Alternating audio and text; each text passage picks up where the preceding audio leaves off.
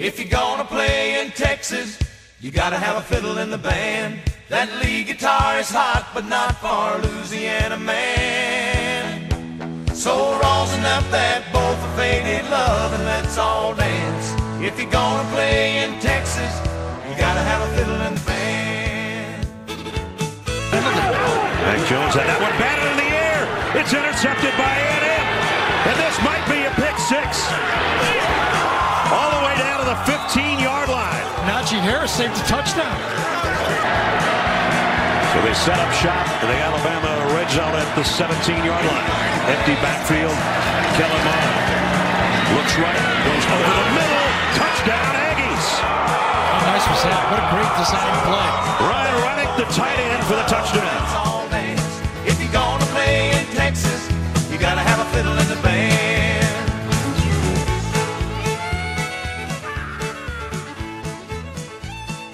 All right, guys, it's James back with another Monday edition, uh, breaking down the A&M game from the weekend before.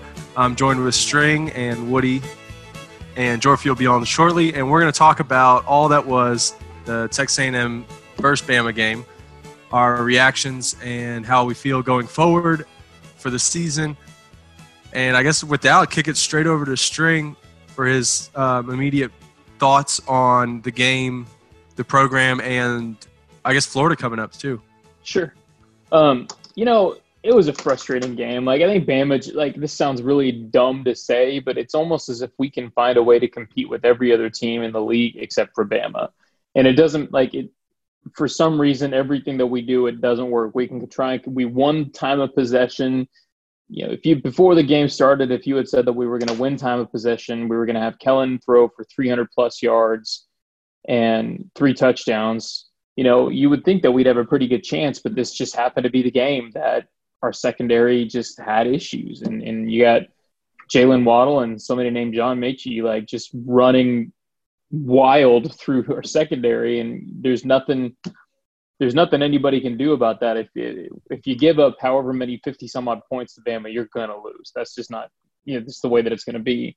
And I think, you know, Kellen played the best game Kellen is possible to play. Like I think he played as well as he possibly could. You know, there's still lots of conversations about whether we need to start a new quarterback and all that other stuff. And I get that. And people have seen what Kellen can do within the context of this offense. I completely I, I completely understand if people are tired of that and want to change. I completely get that. But I think he played as good of a game as he could possibly play. The pick six was awful. It was a bad read off the back of his foot that is part of the Kellen Mond experience, though. You know, but you know, we start off the we started off and we had a couple of back shoulder throws to Preston, and I think we had one other that were catchable balls that were not caught, and that could have possibly given us some extra points. We had you know, the missed field goal to start, which was an issue. You know, we had uh, the missed third down grab by Ainias, but I mean, I'm not going to give Ainias any crap. The dude played his ass off, like six grabs for 130 some odd yards against Alabama as a true sophomore. Like he, you know, he deserves a drop ball every once in a while. It's fine. Um, so you know, I, I think, I think it is. Uh, I don't know. Like the, the offense was just, it was just a, it was, it was a, it was not a good day. It was not a great day. It was a day for the office. They played well enough, I guess. You know, the defense, I really have no idea what the hell happened. I don't know if our if our safeties were biting on play action. But man, tell you what, Mac Jones turned him into a Heisman candidate right there, man. Like he is 435 yards. I want to say that he was at like 70 some odd percent passing for the day.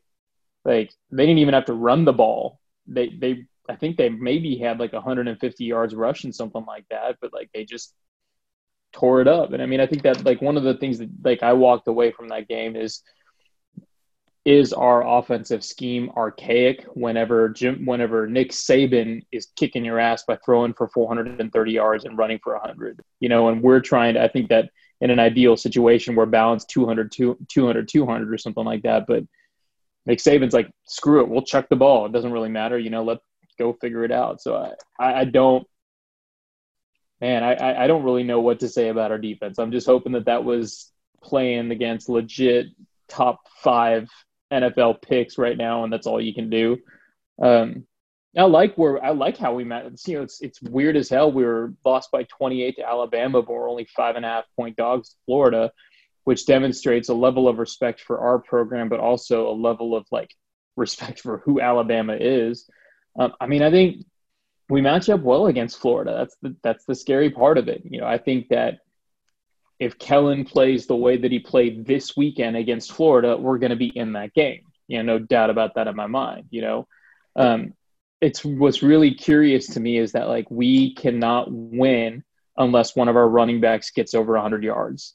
I went back and looked at the stats, and we've only won one game where our running backs rushed for less than 100 yards, and that was Arkansas in 2019. And I think this game, you know, our leading rusher was Haynes King at 43 yards. You can't like the challenge. Like I, I hear the criticisms of Kellen, and I understand them, and I see them, and I God, I wish he was better. I wish like he could be better. That way, all of us could love him, and we could all love J. Cole just like Johnny loved Drake. You know, we could A&M becomes a J. Cole school, and like everybody loves everything. I wish that were the truth, but it's not the truth. He is who he is. You know, I love the kid, but he is who he is. But the truth of the matter is, is that I don't think a Jimbo Fisher offense, especially when it comes to ball control, controlling clock, time of possession, all that other stuff, can function unless you have a running back who is able to get 100 yards a game. You know, and then the question comes about, well, if they don't respect the pass, how can they if they don't respect the downfield passing threat, then how are we going to be able to run the ball? And that's totally fair. But to me, that's why you pay this dude $75 million to figure that stuff out. Yep. You know, find a way to find a way to get it done. You know, just just just find if, if, if find a way to get it done.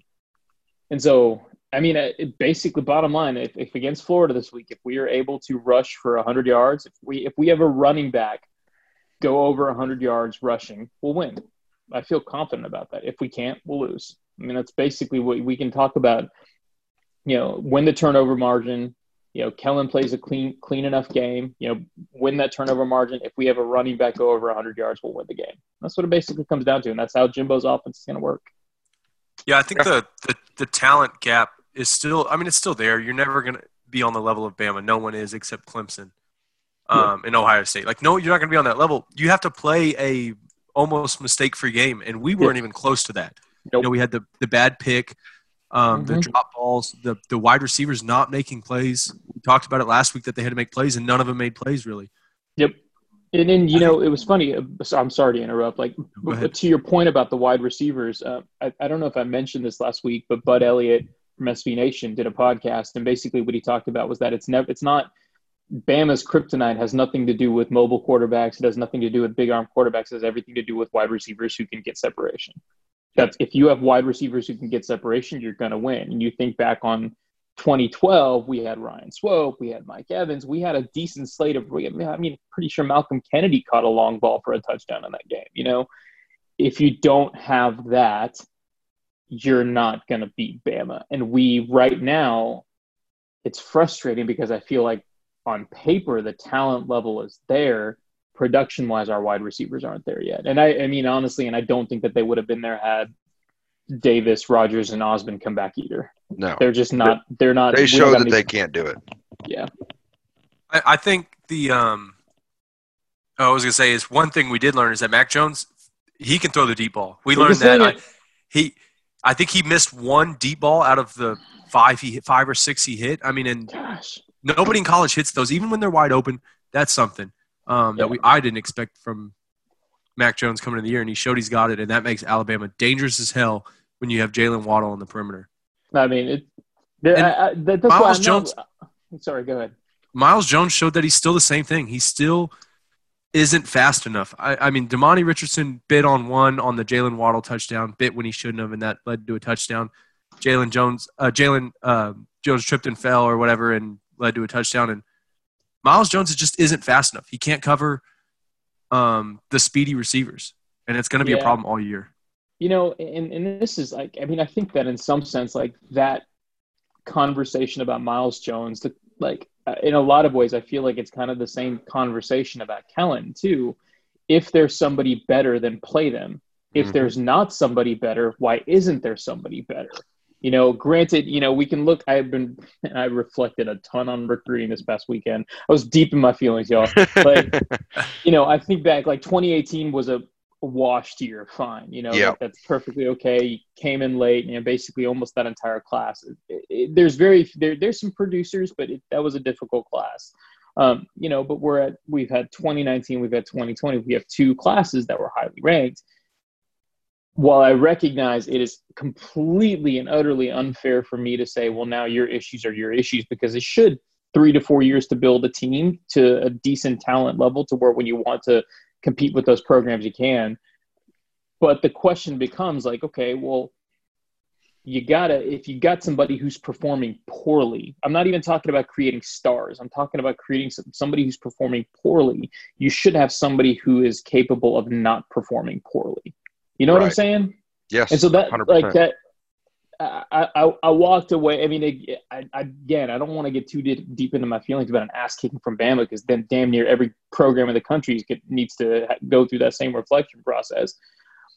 But like we got, we definitely, it definitely brought up some questions. And honestly, if we beat Florida, then I'm not going to bring up any of these questions, and I'm going to be thumping my chest all over again and saying, you know, praise Jimbo. But it definitely brought up some questions, man. Like we, And- you know, it could be worse. We could be UT right now, or it could be OU. but like you know, like, I just feel like DB is becoming the new linebacker, right? A couple years ago, it was a whole, you know, who the hell are we going to put at linebacker? There's got to be somebody better on the field. Yep. We're under year four of the Myles Jones experiment, yeah. and nothing's going to change.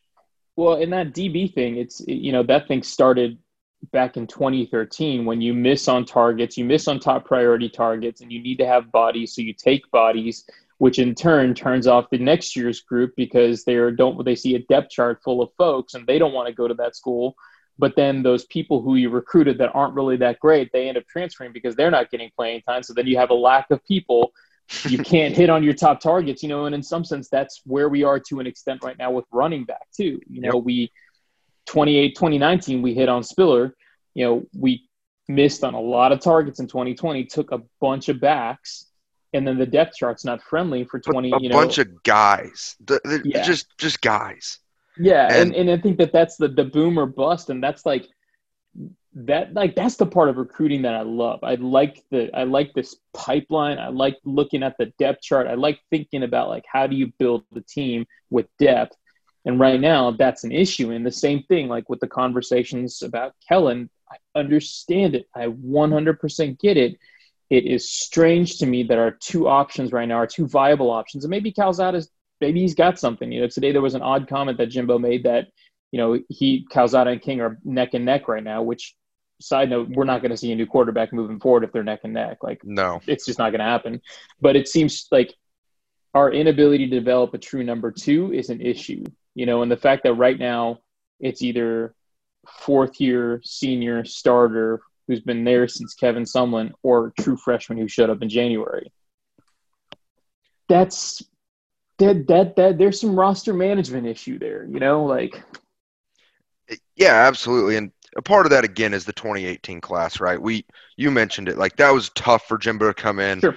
You know, the first year of the early signing period too. Sure. And I think that's where you're seeing a ton of the depth issues right now is that 2018 class was a bust. If let's call it what it Yeah. was. That 2018 class was a bust. Um and Jimbo is really just throw I think he was just throwing numbers at problems instead Right. of you know going out and getting his guys. But at some point you've got to replenish that depth and you got to keep people here. And you know, i- in the same way that I just you know shout on Tom Herman, I'll say some good things about him too. Like to his credit, they picked up that graduate transfer from Rice a couple years ago. They picked up that running back when they had a hole at running back. They picked up that running back from Cal, and they just got those two wide receivers. I think one from Michigan, one from Oregon. You know, like they they have used the transfer portal and graduate transfers very strategically, whereas we have not. You We know, haven't picked up a single transfer. You know, and that's going to come back and bite us in the ass next year because I genuinely don't know who's going to play tackle for us. I, I don't know what that looks. They don't like, either. You know? There's there's no way they know either right now. you know, and so I think that like there's, you know, I'm looking back on that 2018 class right now, and I think didn't I think Colton Blanton retired, didn't he? I think he is a retire. er, Yeah, He's either retired or he's a retirement candidate because of all And the then issues. Tank Jenkins, I think, Transfer. transferred. I'm looking just looking at offensive linemen right now. Luke think Matthews, still shows yeah. promise. Barton Matthews. Clement transferred. Yep. Um, let's see who else. You know, in- Was Layden Robinson in that class?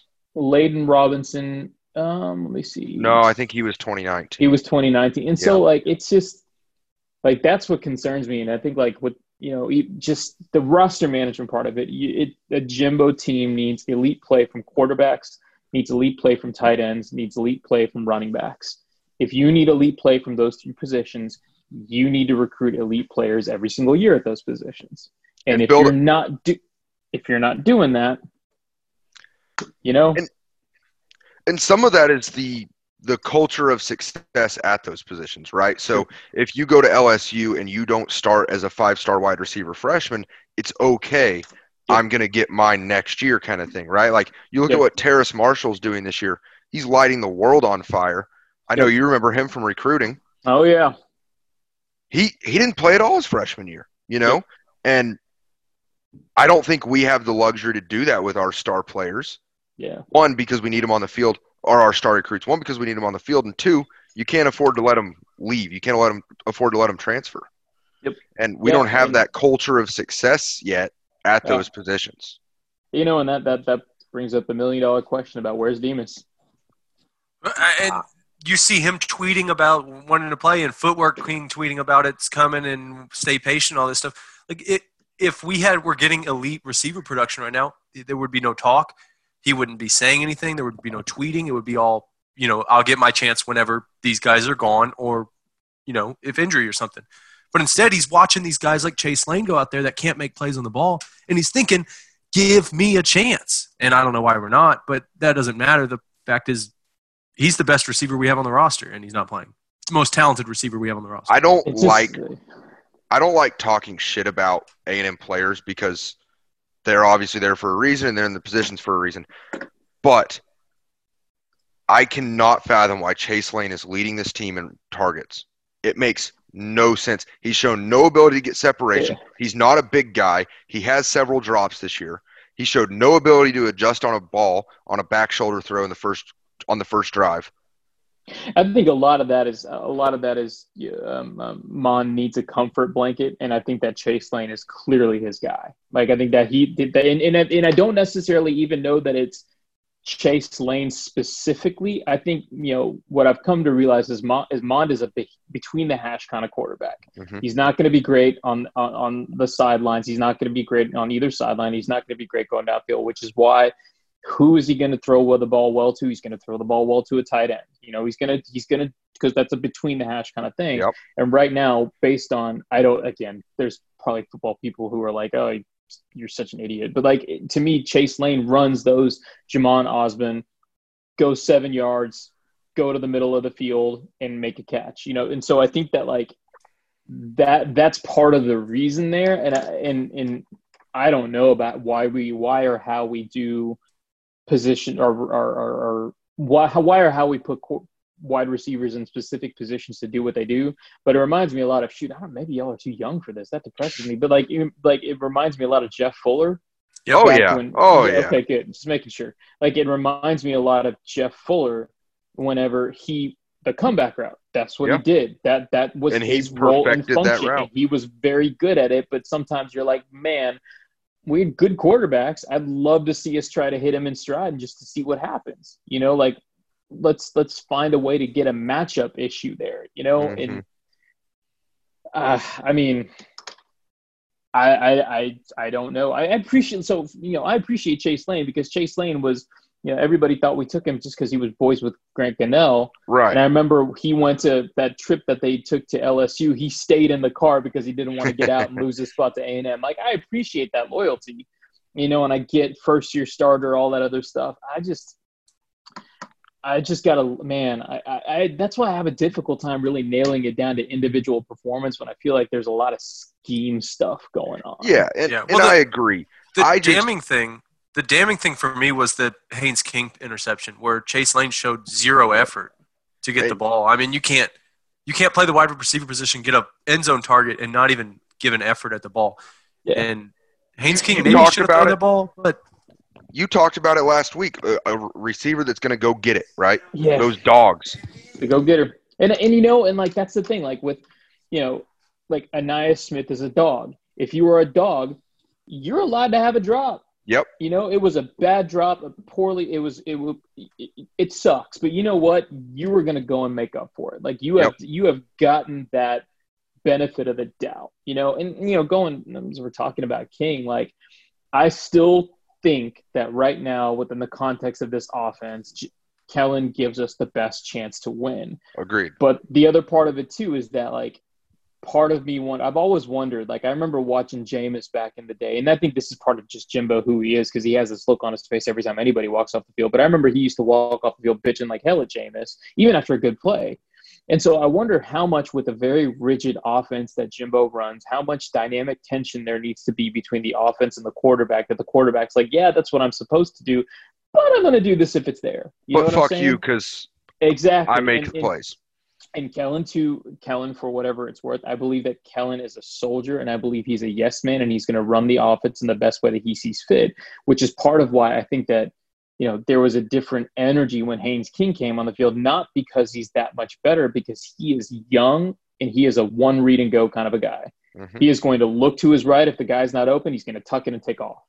You know, and so to me, part like there's there's I'm trying to be objective about it, despite you know like Love and Kellen. Like part of me is like you know maybe maybe there's value in that. Maybe there's value in in in, in that being there And simplifying it.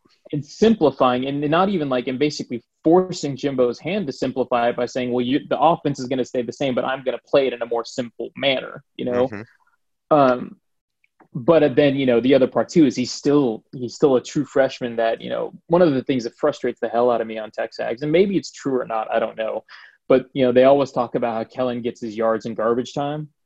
I'm sure you've seen that argument before, and that bothers me because I'm like it doesn't matter, but it just fascinates me that like well Kellen gets his yards in garbage time, but holy hell, did you see what Haynes King did with that drive? And it's like right. It, it what is that they didn't just put the starters back in for that drive just because they're like oh crap it's a freshman from longview like we need to go stop him like no like they were playing their starters the entire time but you know i, I like to me if you put in haynes king you're absolutely playing for 2021 Mhm. whereas if you continue with kellen and continue with the known quantity you are saying we still believe in the team as a whole and go forward from there and i, I Well, the- mean i'd s- i don't know man the the Texags thing, I had a guy tell me this weekend that he doesn't care if Kellen Mond would have led us to a national championship, he still would have hated the dude. And that's No, I feel like a lot of people have that mentality, and that's just Yeah. I was like, I don't care if the dude had punched me in the face one night on Northgate. If he brought a national championship to A and M, I would love to do it. I'd put a damn poster in my room. yep.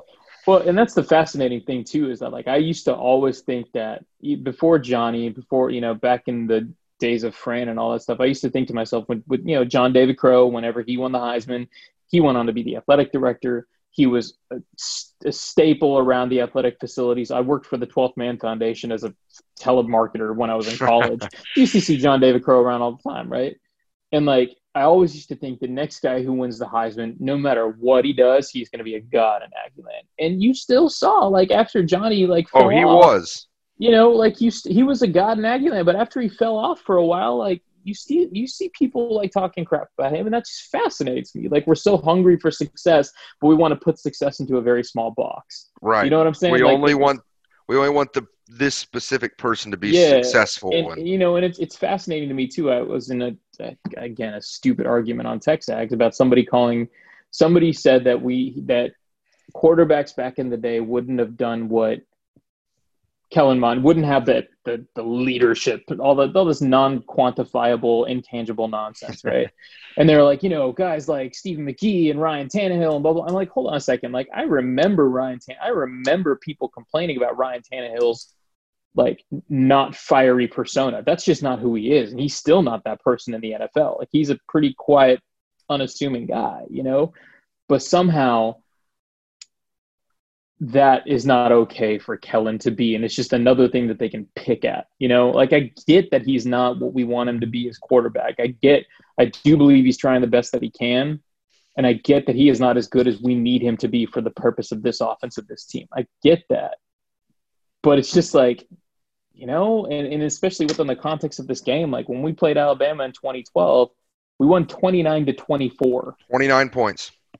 29 points. We let we held them till they didn't I don't think they had a running back that went over 100 yards. No. Maybe they did. Maybe they had 150 yards total for the game. Like And that was a different Alabama team for sure. that yeah, was the 100%. days of Nick Saban ground and pound. absolutely. And th- that's what turned it on a dime, but at the same time But you can't win a game if you're giving up four wide open busted plays. Can't do it. Like you can't. Like it's just like I don't care who you put a quarterback. Like it's just lipstick on a pig at that point. Right, and that, that goes to the mistakes I was talking about. Like, if you just all you do is keep them in front of you. I don't care if they got that thirty yard gain. You know, give us a chance to bend and not break in the red zone because the run defense was there. That was, Yeah. you know, if I had to go the bright spot from the game, it's that they Alabama averaged three point nine yards a carry, Yeah. and most half of those came in garbage time when they put their backup in. well, Najee- you know, and, and Najee sorry, was twelve for forty three. Yeah, you know, and, and going back to that that that notion of scheme and recruiting and stuff like that, I remember back in 2015, you know, the two corners we had were De'Vante Harris, who I was, I mean, same way that I'm a fan of Kellen and get get crapped on for that. I'm a, I was a fan of De'Vante Harris. I love the guy. And then you had Brandon Williams on the other side, two guys who spent a decent amount of time in the pros. I think Brandon Williams still there, right? Deshazor Everett's still there. Shazer yeah, Everett's you balling out. You know, I think he's we- a captain. Yep. yeah, he's doing For the- great. the but like in 2015, for those two corners, we led the SEC in pass defense, and it was them two. But it was also you had Myles Garrett and Daeshon Hall coming off the edge, you know. Mhm. And so again, like that issue, it, comes back to recruiting. We're still we've still got Michael Clemons out there. You know, Michael Clemons is 2017 class of 2017 maybe, or he was brought in in 2017 as a JUCO. Like he was a Yep. Sumlin recruit. You know, why is it that we have not been able to get and develop an edge rusher in three years? You know, like we had Kingsley Keke that first year who slimmed down and he came off the edge and it was just different, you know, like it was just, a, it was, he was basically playing that DeMarvin, DeMarvin Leal role where you could come off the edge and, you know, with brute force. You know, we didn't have that last year. We don't have that this year. Like it's just, can you reasonably expect your corners to hold up against a team like Alabama when you don't have an edge rusher? You know, like you, just can't. No, I mean I completely agree. I will say I thought obviously outside of the edge rushing, but both line the line play on the Yeah. offensive side and the defensive side really impressed me. Yeah. That was the best performance we've Yep. had against Alabama from a line perspective since 2012. Yep. Yeah, that's super exciting. I was really, really excited about the Josh Henson hire. Like I was, Yeah. I've always, I've he's, I don't know a ton about football or a ton about like offensive line play, but I always just he had a great reputation, and he was always just one of those guys who could recruit his ass off and coach his ass off too. And he was always kind of one of those people that was on my coveted coaches list, and whenever we hired him, I'm like, oh, this is great. And last year, the growing pains, I'm like, ah, well, shit, was I wrong about that? It's, it is really, really exciting to see him come into his own. And, and, you know, and I get that he needs time to come in and develop relationships, and we've got a good offensive line class coming in next year. But it's that same thing. We're then going to be in year four, and it, there's a good chance that Fatheree, Zuhn, somebody, you know, the kid from Colorado, I think, too, or I, I Zuhn. can't remember. Yeah, Zuhn. Zoom's there's the guy another, from Wyckoff. yeah, Wyckoff. Yeah, there is a good chance that one of those three is going to be starting at one of the tackle positions. And that's year four. And we're going to have, and it's not, and, and those guys are really talented, but they're not Jake Matthews. They're not Luke Joeckel. You know, they're not five star, can't miss. You better play them right away because they're three years guys, you know?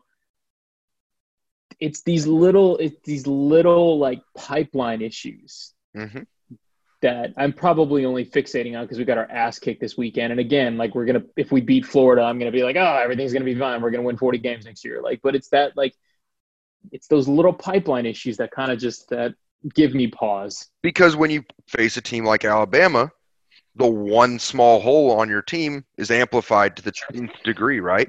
Right. So, Yeah. like and go going Yeah. back to the DBs, the biggest difference in this game from a talent perspective was wide receiver play and cornerback play. Obviously, that was so clear, and we just don't have the guys yet, and Yep. that just is what it is. And, and the, then the question, that I guess, specifically for Bama, because again, like I said, I think we have a chance of beating Florida. Specifically for Bama, this is now you know, 2017. In Sumlin's last year, we lost to Bama by like eight or something like that. I mean, the game was relatively over, but we lost. You know, we, we lost that game. We've now had multiple touchdown losses to Bama over the past three years, which is fine. Whatever, you know, we're building do we feel reasonably confident that we're making steps in the right direction to get there? Like, I'm not a believer that you're going to beat Bama overnight. We're not even going to beat LSU overnight. What we need to do is we need to focus on beating Auburn on a regular basis, get that spot set. Like, I remember Mack Brown back in the day, whenever he was competing for national championships, one of the things that he said was, you don't just go buy a house in the national championship neighborhood. You go and circle the block a couple times, and then you go rent a house, and then eventually you build a house and you're in that neighborhood forever. You know, and it's the same thing. Like, we're not going to it's not a matter of beating LSU and Alabama on a year by year basis. We need to beat Auburn and try to pick one off of those two every couple of years. But I guess the question that comes to my mind is: Are we any closer to beating Alabama, given where we are now and given where we are going to be next year? And I don't know the answer to that question, barring a significant change in offensive scheme. So I, I would say yes because of how Woody pointed out that the, the we haven't played this well in the trenches against Alabama since I can remember, and so that's that was always the huge deal with Alabama when we'd play them is our D line would get just run Ball. through by their their running offense. We couldn't protect the quarterback, so now we're doing those things. The receiver, I mean, receiver might be one of the positions where you can you go get a stud. I mean, he can play year one, year two, and and ball out. We thought Well, I don't know. what's Yeah, I think that you might be. A, know. I think that might be a uh, doesn't know the playbook deal. But yeah, I mean you- you- that Yeah, problem can I be fixed quick. The the cornerback position, um, I, it was almost like we wanted. We just left them in one on one a whole bunch, both of them, and said, Good "Let's luck. see what we have," and Yep. it didn't work. Um, It- it- but we've never so had. Oh, I mean, we haven't had quarterbacks since since 2013 anyway. So But that's we're still so- closer. It just might not be as close as we wanted to. You know, that's what's so strange about this game because last year with the Tua led offense, you know, Elko was able to scheme up an interception. You know, I, I know y'all saw that video of how he had Demani Oh, drop. He, he, he schemed up an interception. Like he knew that was going to happen. And in the interviews afterwards, Demani was like, oh, yeah, we've been practicing that all week. That was going to happen. Like, that's what I don't. Are they like, if we didn't lose a ton from last year in the back end, like, are they like, why couldn't, why, why were we so bad when I, that's not, that's not the, that, you know, that, that's not, that's not him. You know, that that's not that was a weird game. You know, it's almost like everything that could have gone wrong did go wrong. But that's a weird game. and there weren't and, any and no adjustments. adjustments. Yeah, no Yeah. adjustments were made. The, the whole game, we just kept letting Machete or whatever the hell his name is, and, Might and as Jalen and. Waddle just run right through us all game. Just kept letting it happen. Yeah. And that I was gotta the get off- weird part. Yeah, I got to get off pretty soon. You want to talk Florida? Yeah. let's, go talk into Florida, Florida. real quick. Let's get um a little preview. What you got? Uh, prediction and uh, keys to the game. I mean, keys to the game, clean game. It's going to be a control the clock. We're going to do everything that Jimbo wants to do, and that's what we're going to do. You know, if if we play a clean game, win the tur- win the turnovers, uh, win the turnover battle. If we can get a running back going, if Ainias Smith does Ainias Smith things, like I see no reason why we cannot win this game. I don't think that the talent gap is so wide, and I think that's the thing with the Jimbo Fisher team. If that we're going to lose the team, we are going to lose to teams that are more talented than us. We are going to beat teams that we have more talent than, and any team that has about the same talent, we're going to play them, you know, pretty closely. And I would say that Florida, we probably have the same amount of talent as Florida does. Um, I mean, I think we can win. You know, I- I, think it's just if if uh, we play a clean game and we get that running game going, I think that we. I, I see no reason why we can't win. Yeah, I, th- I, I, don't have they- a prediction. I just think that's. I think I see no reason why we can't I ju- win. You know. I, I don't. I don't want to predict the game because I don't want to. oh gosh, you don't want to be the one to jinx it. I don't want to bet for or against us in this one. All right, oh, what, Oh, do what you no. got? I, I, I think again it's going to come down to the running game. We haven't really. The biggest problem I've seen in the last two years is when we play a high level team, we can't get the run game going. Mm-hmm. And when you can't get the run game going, like String said, we're going to lose. Mhm. And I want to see that progression and that development to actually be able to run the ball effectively. I'm not Yeah. asking for five and a half yards of carry. I'm asking for four yards of carry against a top notch team because we Yeah. beat up on the run game on all these lower level opponents, but we've never really been able to run the ball efficiently and effectively.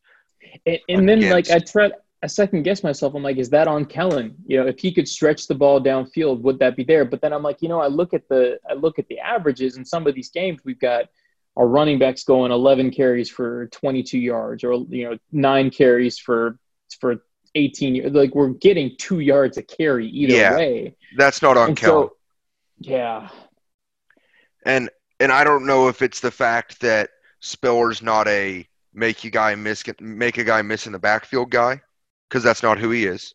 Mhm. I don't know if that's the problem, and we you know struggle on run on the run protection. I don't know what the issue is. I just know it's an issue. yep, I agree.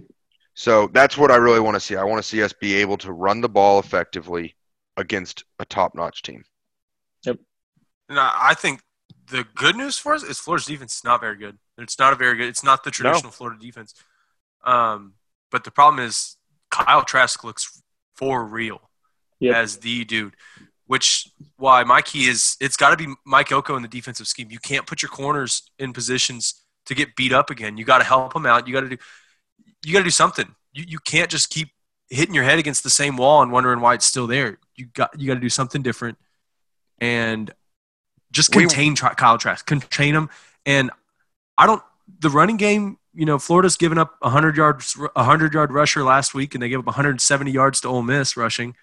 So you can run on them, but also like Kellen Mond's going to have to play well. Yep. Because you're going to have to score with Florida. We He- he can't get into a barn burner. We can't Yeah, get he- into a barn burner, and- burner and- against Florida. you know, and Kellen doesn't. This doesn't have to be a Kellen chuck the ball fifty times a game or run the ball ninety times a game. Kellen has to be efficient. If he honestly, if he plays the game that he played against Alabama and can make those throws, I think we will be just fine. We will be okay if he can do that and get the running game going. Then I, I don't think that. I think, um, you know, what the the, the Kyle Pitts is going to kick our ass, but like you know, we can scheme around that. I don't think they have a Waddle. I don't think they have a Meeks. I don't. I don't think they have that. You know, um, if Kellen can play a clean, efficient game, and we can get the running game going, I see no reason why we shouldn't be able to win this game. Those are big ifs because we haven't done both of those things in the two games that we played so far. but if there's ever a time to do it, hey, the game's at home. We know Kellen's a different player at home, and so 11 a.m. I think that helps us too. absolutely. Well, hey, y'all, You I gotta gotta take care of hop the off, ball. y'all. All right. All right. Yeah. Hey, uh, thanks for joining us Thanks again. for hopping on, man. Appreciate y'all. Have a good one. Later. See ya. Bye.